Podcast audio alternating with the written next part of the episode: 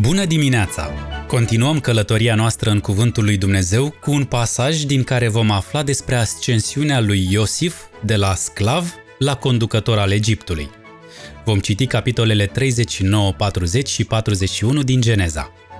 Asculți Biblia zilnică, locul în care în fiecare zi citim un pasaj biblic, astfel încât într-un an să parcurgem întreaga scriptură. Geneza 39 Iosif și soția lui Potifar Iosif a fost dus în Egipt, iar Potifar, comandant al gărzii și unul dintre demnitarii lui Faraon, l-a cumpărat de la ismaeliții care coborâseră acolo. Domnul a fost cu Iosif, astfel încât acesta a prosperat și a locuit în casa stăpânului său, egipteanul. Stăpânul său a văzut că Domnul era cu Iosif și că Domnul îl ajuta să-i prospere în mâini tot ce făcea. Iosif a găsit bunăvoință înaintea acestuia și i-a slujit, iar stăpânul său l-a pus responsabil peste casa lui și i-a dat în grijă tot ce avea. De când Potifar l-a pus responsabil peste casa lui și peste tot ce avea, Domnul a binecuvântat casa egipteanului datorită lui Iosif. Și binecuvântarea Domnului a fost peste tot ce avea el, atât în casă cât și pe câmp. Astfel, stăpânul a lăsat în grija lui Iosif tot ce avea și nu se preocupa de nimic în afară de hrana pe care o mânca. Iosif era frumos la chip și frumos la înfățișare. După toate acestea, soția stăpânului său a pus ochii pe Iosif și a zis Culcă-te cu mine. Dar el a refuzat și a zis soției stăpânului său Iată, pentru că știe că sunt aici, stăpânul meu nu se preocupă de ceea ce este în casă și mi-a dat pe mână tot ce are. Nimeni nu este mai mare decât mine în această casă, iar el nu m-a oprit de la nimic, în afară de tine, pentru că ești soția lui. Deci, cum aș putea să fac un rău așa de mare și să păcătuiesc împotriva lui Dumnezeu? Deși ea îi vorbea lui Iosif în fiecare zi, el n-a ascultat de ea și n-a vrut să se întindă lângă ea ca să fie cu ea. Într-o zi, când Iosif a intrat în casă pentru a-și îndeplini lucrarea și nimeni altcineva dintre oamenii casei nu erau acolo, ea l-a apucat de haină zicând, Culcă-te cu mine! Dar el și-a lăsat haina în mâna ei, a fugit și a ieșit afară. Când ea a văzut că și-a lăsat haina în mâna ei și a fugit afară, i-a chemat pe oamenii casei și le-a zis Vedeți, ne-a adus un evreu ca să-și bată joc de noi. El a intrat la mine ca să se culce cu mine, dar eu am strigat cu glas tare. Când a auzit că îmi ridic glasul și strig, și-a lăsat haina lângă mine, a fugit și a ieșit afară. Ea i-a ținut haina lângă ea până când a venit stăpânul lui acasă. Apoi a vorbit cu el despre aceste lucruri zicând Sclavul acela evreu pe care ni l-ai adus a intrat la mine ca să-și bată joc de mine, dar când am început să strig tare și-a lăsat haina lângă mine și a fugit afară. Când a auzit stăpânul său cuvintele soției sale care spunea Așa s-a purtat sclavul tău cu mine, s-a mâniat foarte tare. Stăpânul lui Iosif l-a luat și l-a aruncat în închisoare, în locul în care erau închiși deținuții regelui. Și astfel a rămas acolo, în închisoare. Dar Domnul a fost cu Iosif și a arătat îndurarea față de el și a făcut să găsească bunăvoință la comandantul închisorii. Comandantul închisorii i-a dat în grija lui Iosif pe toți deținuții care erau în închisoare. Tot ceea ce se făcea acolo se făcea prin el. Comandantul închisorii nu mai verifica nimic din ceea ce era în grija lui Iosif, pentru că Domnul era cu acesta și îl ajuta să reușească în orice făcea. Geneza 40 visele celor doi demnitari ai lui Faraon. După toate acestea, paharnicul și brutarul regelui Egiptului au păcătuit împotriva stăpânului lor, regele Egiptului. Faraon s-a mâniat pe cei doi demnitari ai săi, pe căpetenia paharnicilor și pe căpetenia brutarilor și i-a pus sub pază în casa comandantului gărzii, în închisoare, în locul în care era închis și Iosif. Comandantul gărzii i-a dat în grija lui Iosif și astfel Iosif i-a slujit – aceștia au rămas sub pază pentru o vreme.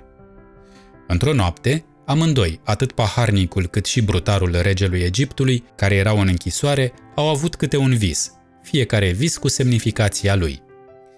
Dimineața, când a venit la ei, Iosif s-a uitat la aceștia și iată că erau tulburați. El i-a întrebat pe demnitarii faraonului, care erau sub pază împreună cu el în casa stăpânului său, și le-a zis De ce vă sunt fețele atât de triste astăzi? Ei i-au răspuns, Am avut niște vise, dar nu este nimeni care să ni le poată interpreta. Atunci Iosif le-a zis, Oare nu-i aparțin lui Dumnezeu interpretările viselor? Istorisiți-mi-le mie. Căpetenia paharnicilor i-a istorisit visul său lui Iosif și i-a zis, În visul meu se făcea că înaintea mea era o viță. În viță erau trei ramuri. Imediat după ce a înmugurit, i s-a deschis floarea, iar ciorchinii s-au făcut struguri copți. Paharul faraonului era în mâna mea. Am luat strugurii, i-am stors în pahar și am pus paharul în mâna faraonului. Iosif i-a zis, Aceasta este interpretarea visului. Cele trei ramuri înseamnă trei zile. Peste trei zile, faraon îți va înălța capul și te va pune în slujbă, iar tu vei pune paharul în mâna sa, așa cum făceai înainte, când erai paharnicul lui. Dar când îți va merge bine, te rog, adu-ți aminte de mine și arată-ți îndurarea față de mine. Amintește-i faraonului de mine și scoate-mă din această închisoare, pentru că am fost luat cu forța din țara evreilor. Și nici chiar aici n-am făcut nimic pentru care să merit să fiu aruncat în închisoare. Când căpetenia brutarilor a văzut că Iosif a dat o interpretare îmbucurătoare, i-a zis Și eu eram în visul meu și se făcea că pe capul meu se aflau trei coșuri de pâine – în coșul de deasupra erau tot felul de aluaturi coapte pentru faraon, dar păsările le devorau din coșul de pe capul meu. Iosif i-a răspuns și i-a zis, Aceasta este interpretarea visului. Cele trei coșuri înseamnă trei zile.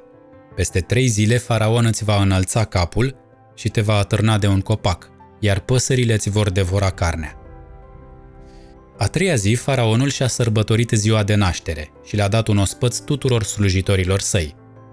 Dintre slujitorii săi, faraon a înălțat capul căpeteniei paharnicilor și pe al căpeteniei brutarilor.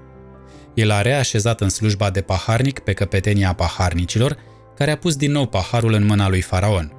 Însă pe căpetenia brutarilor l-a atârnat de un copac, întocmai cum le interpretase Iosif. Dar căpetenia paharnicilor nu și-a mai adus aminte de Iosif și l-a uitat. Geneza 41. Visele faraonului După doi ani, faraonul a avut un vis. Se făcea că stătea lângă Nil și iată că din Nil au ieșit șapte vaci frumoase la înfățișare și grase la trup, care pășteau între trestii. Dar iată că după ele au ieșit din Nil alte șapte vaci urâte la înfățișare și cu trupul slab, care s-au așezat lângă celelalte vaci pe malul Nilului. Vacile urâte la înfățișare și cu trupul slab le-au mâncat pe cele șapte vaci frumoase la înfățișare și grase la trup. Atunci faraonul s-a trezit. Apoi a adormit și a visat a doua oară. Se făcea că șapte spice de grâne, grase și bune, creșteau pe același pai. Dar iată că după ele au răsărit șapte spice slabe și arse de vântul de est. Spicele slabe le-au înghițit pe cele șapte spice grase și pline. Atunci faraonul s-a trezit și iată că era doar un vis. Dimineața Duhul îi era tulburat. El a trimis să-i cheme pe toți vrăjitorii Egiptului și pe toți interpreții lui. Faraonul le-a istorisit visul, dar nimeni n-a putut să îl interpreteze. Atunci căpetenia paharnicilor i-a vorbit lui Faraon zicând Mi-aduc aminte astăzi de păcatele mele. Faraon s-a mâniat pe slujitorii săi și ne-a pus sub pază în casa comandantului gărzii, pe mine și pe căpetenia brutarilor. El și cu mine am avut în aceeași noapte câte un vis, fiecare vis cu semnificația lui. Împreună cu noi se afla acolo un tânăr evreu, sclav al comandantului gărzii. I-am spus acestuia visele noastre, iar el ni le-a interpretat, dând fiecărui vis semnificația lui.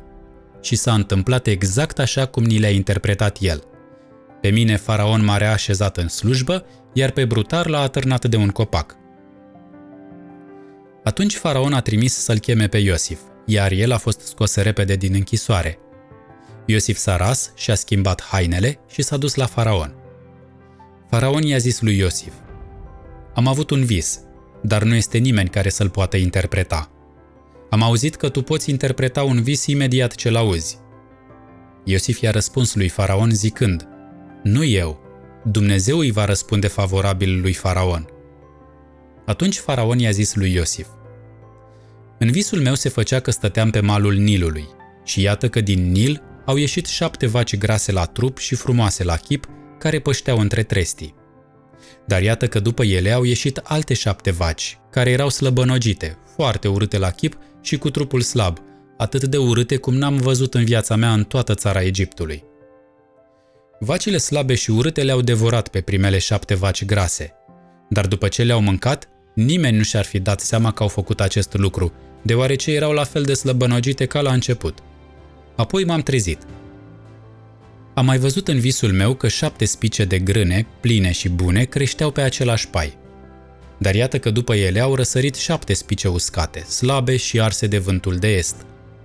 Spicele slabe le-au înghițit pe cele șapte spice bune. Le-am spus vrăjitorilor aceste lucruri, dar niciunul nu mi le-a putut explica. Atunci Iosif i-a zis lui Faraon, Ce a visat Faraon are o singură semnificație. Dumnezeu i-a descoperit ce urmează să facă.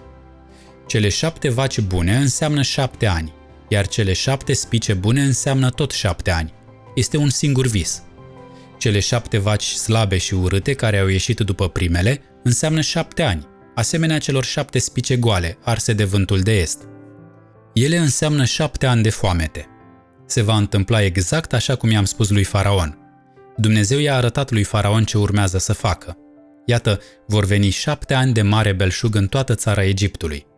După ei vor veni șapte ani de foamete, astfel încât tot belșugul din țara Egiptului va fi uitat. Foametea va pustii țara.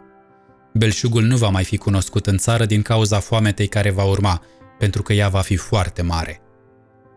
Visul i-a fost arătat lui Faraon în două feluri, pentru că acest lucru este hotărât de Dumnezeu, iar Dumnezeu se va grăbi să-l împlinească. De aceea, Faraon să aleagă acum un om priceput, înțelept și să îi dea autoritate peste toată țara Egiptului. Faraon să pună supraveghetori peste țara Egiptului și să ia cincime din rodul țării în timpul celor șapte ani de belșug. Ei să strângă toată hrana din acești ani buni care vin, să pună grânele pentru hrana celor din cetăți sub stăpânirea lui Faraon și să le păzească.